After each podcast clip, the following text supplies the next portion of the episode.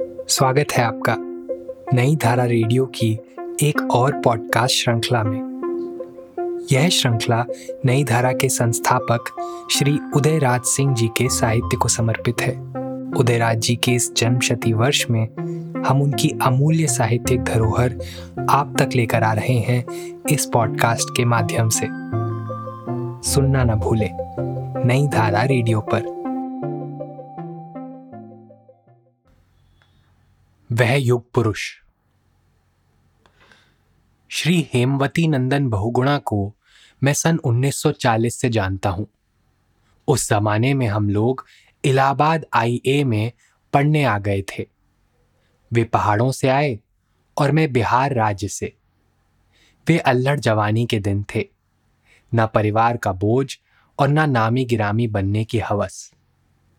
उन दिनों हंसी ओंठों से फुलझड़ी की तरह झरती रहती थी और आज तो उस खुशी, उन ठहाकों के लिए मन की आरजू मिन्नत करनी पड़ती है। बस हमारी पैठ हॉल के बेंचों तक ही सीमित थी, मंच तक कतई नहीं। वे भारत की आज़ादी के लड़ाई के दिन थे। हंसते हंसते बंदूक की गोली का आलिंगन कर लेना ही देश के सामने एक आदर्श था। भारत माता की मुक्ति के लिए हंसते हंसते फांसी के तख्ते पर चढ़ जाना हर एक का लक्ष्य था और बेड़ियों को चूम कर अपने आप पहन लेना हर एक की प्रबल इच्छा रही।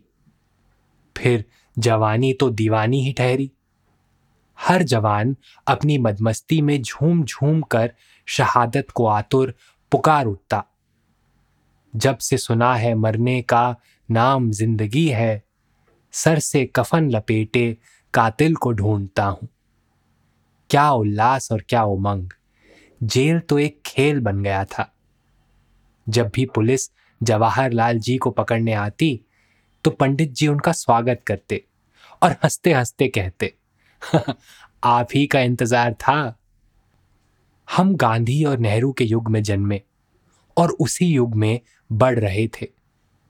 यह ठीक है कि हमारे पैर जमीन पर ही रहे, मगर हमारी आंखें भारत माता की बेड़ियों पर ही टिकी रहती।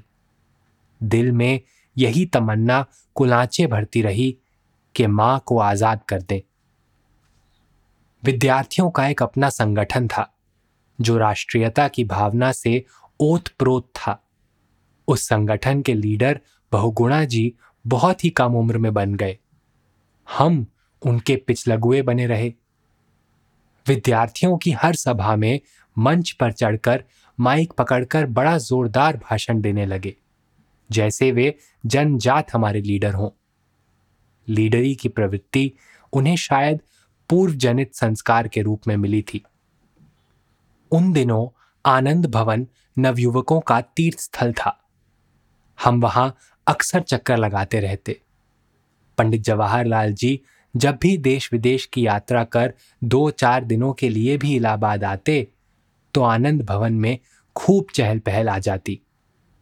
जब भी नेहरू जी बाहर वरांडे में या लॉन में 2 घड़ी के लिए भी आते तो हम विद्यार्थी उनसे प्यार की 2 बातें या डांट फटकार के 2 जुमले सुनने को उन्हें धर लेते। फिर विजयलक्ष्मी जी अपनी मीठी बातों से हमें भुलवा देती और उधर पंडित जी लापता। श्रीमती पंडित और उनके पतिदेव श्री रंजीत पंडित अपनी नन्ही 3 बेटियों के साथ आनंद भवन में ही रहती। इंदिरा जी के दर्शन तो कभी कभार ही होते। मैं सदा अंतिम पंक्तियों में खड़ा रहकर इन नज़ारों का साक्षी था, मगर बहुगुणा जी सबसे अगली पंक्ति में खड़ा रहने के आदी थे और तेज तर्रार ऐसे कि अपनी पैनी प्रतिभा के बल पर शीघ्र ही सभी के प्रिय पात्र बन जाते। इसी तरह नेहरू जी तथा श्रीमती विजयलक्ष्मी पंडित के प्रिय पात्रों में एक वह भी हो गए। फिर हम इलाहाबाद विश्वविद्यालय में प्रवेश पाते हैं और वे सर सुंदरलाल हॉस्टल में रहने लगते हैं और मैं उनकी बगल में ही सर पीसी बैनर्जी हॉस्टल में रहने लगता हूँ। वे अपने हॉस्टल से विद्यार्थियों के यूनियन की कार्यकारिणी समिति के सदस्य बनते हैं और मैं अपने हॉस्टल से।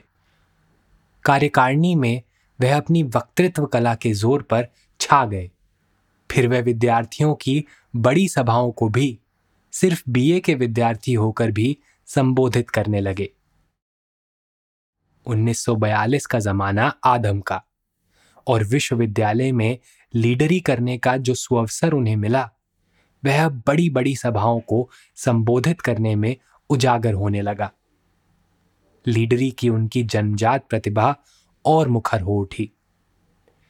तभी मैं समझ गया कि बहुगुणा एक दिन बड़ा नामी गिरामी नेता बनकर देश के क्षितिज पर छा जाएगा। इलाहाबाद विश्वविद्यालय तथा वहां की 1942 की जनसभाएं उनके राजनीतिक जीवन की बुनियाद बन गईं। उधर श्री कमलेश मल विश्वविद्यालय के विद्यार्थी यूनियन के सभापति चुने गए और 1942 का आंदोलन छिड़ गया। विद्यार्थियों के लंबे लंबे जुलूस निकलने लगे, जिसे कमलेश मल तथा बहुगुणा जी आदि नेतृत्व प्रदान करने लगे। गांधी जी और अन्य नेताओं की गिरफ्तारी के बाद तो विद्यार्थियों में रोष और जोश बढ़ा और आग भड़क उठी। ब्रिटिश सरकार का दमन चक्र चलने लगा और एक दिन हमारे जुलूस पर इलाहाबाद कचहरी के सामने गोली चलने लगी।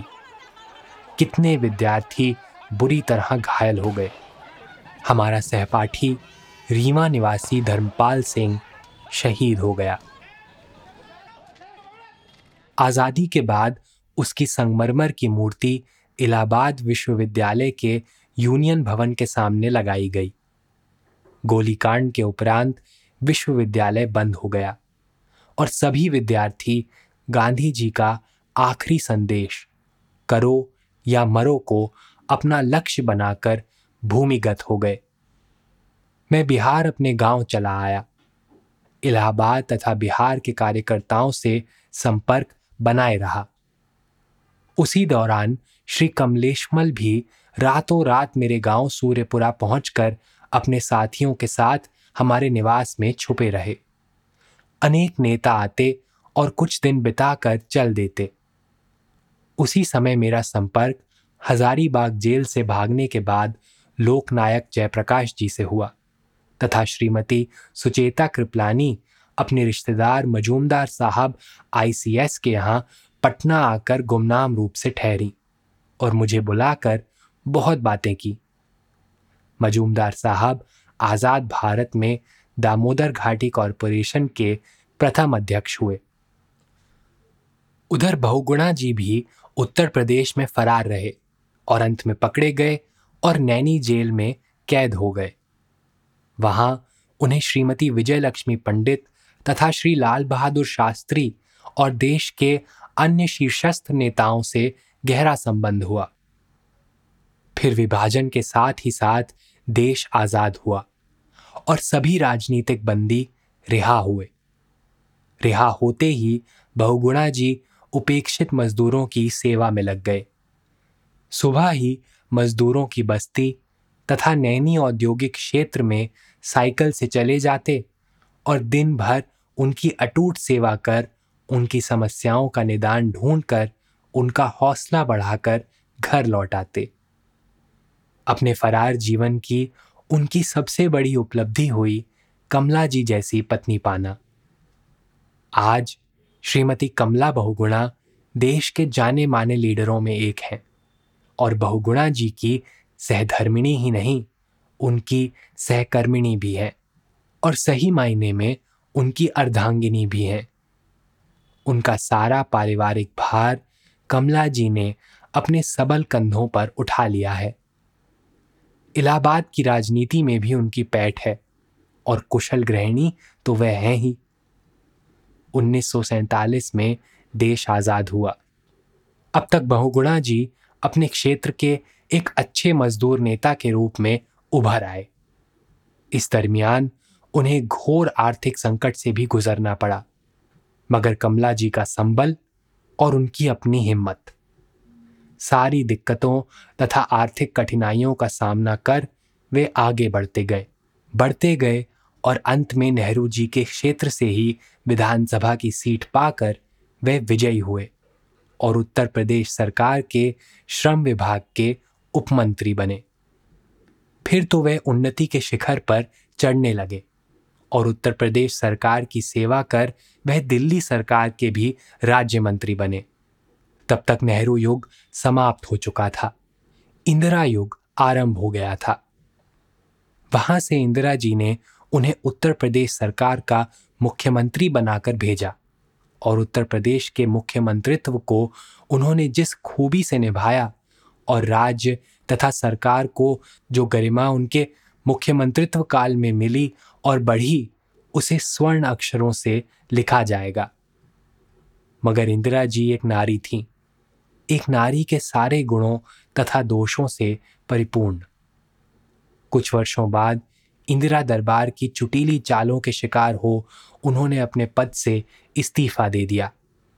नेहरू जी के प्रियपात्र होकर भी उनकी बेटी ने उन्हें ठीक ठीक नहीं पहचाना और अंत में बीते हुए कल की आनंद भवन की सुखद स्मृतियों को संजोए उन्हें जगजीवन बाबू के साथ जनता सरकार से साठगांठ बैठाना पड़ा और वह उसी पार्टी के पेट्रोलियम मंत्री भी भारत सरकार में बने। उन्हें कांग्रेस छोड़ना ही पड़ा। फिर बाबू चरण सिंह मिनिस्ट्री में वे मंत्री वित्त विभाग के भी हुए। अंत में वह विरोधी पार्टी लोक दल के अध्यक्ष बने। जिनके गांधी और नेहरू युग में संस्कार बने हों और जो सेवाव्रती तथा सत्यान्वेषी था, वह केवल सत्ता हथियाने वाली रणनीति में कहाँ तक सफल होता, यह संदिग्ध है। यह निर्णय तो समय और भविष्य देगा। मगर हाय, असमय ही वह काल कवलित हो गया। सूर्य उदय होते ही अस्त हो गया। सारथी कृष्ण के सुदर्शन चक्र से नहीं, समय के चक्र से। बहुगुणा जी की स्मृति को सप्रेम वंदे।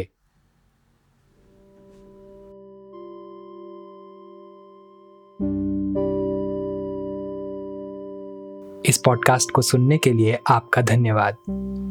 हम आशा करते हैं कि हमारी ये प्रस्तुति आपको जरूर पसंद आई होगी। अन्य पॉडकास्ट्स, वीडियो इंटरव्यूज आदि के लिए नई धारा को सभी सोशल मीडिया प्लेटफॉर्म्स पर फॉलो करें। जल्द ही आपसे फिर मुलाकात होगी। धन्यवाद।